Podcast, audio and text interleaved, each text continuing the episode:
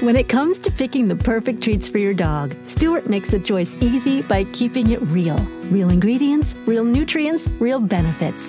Stewart dog treats are free from additives, corn, soy, wheat, and grains. Plus, they're freeze dried to lock in all the great nutrition and natural flavor your furry friend deserves. Stewart freeze dried dog treats. Big, tail wagging nutritional benefits. Available on Amazon.com today.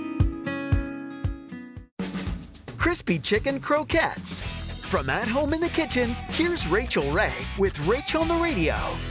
I cooked onion and celery. In butter, I added a little salt and white pepper and flour. Now we're going to whisk in chicken broth. Then we're going to take that warm tempered egg and add that to the pan. We're gonna add heavy cream and fine breadcrumb.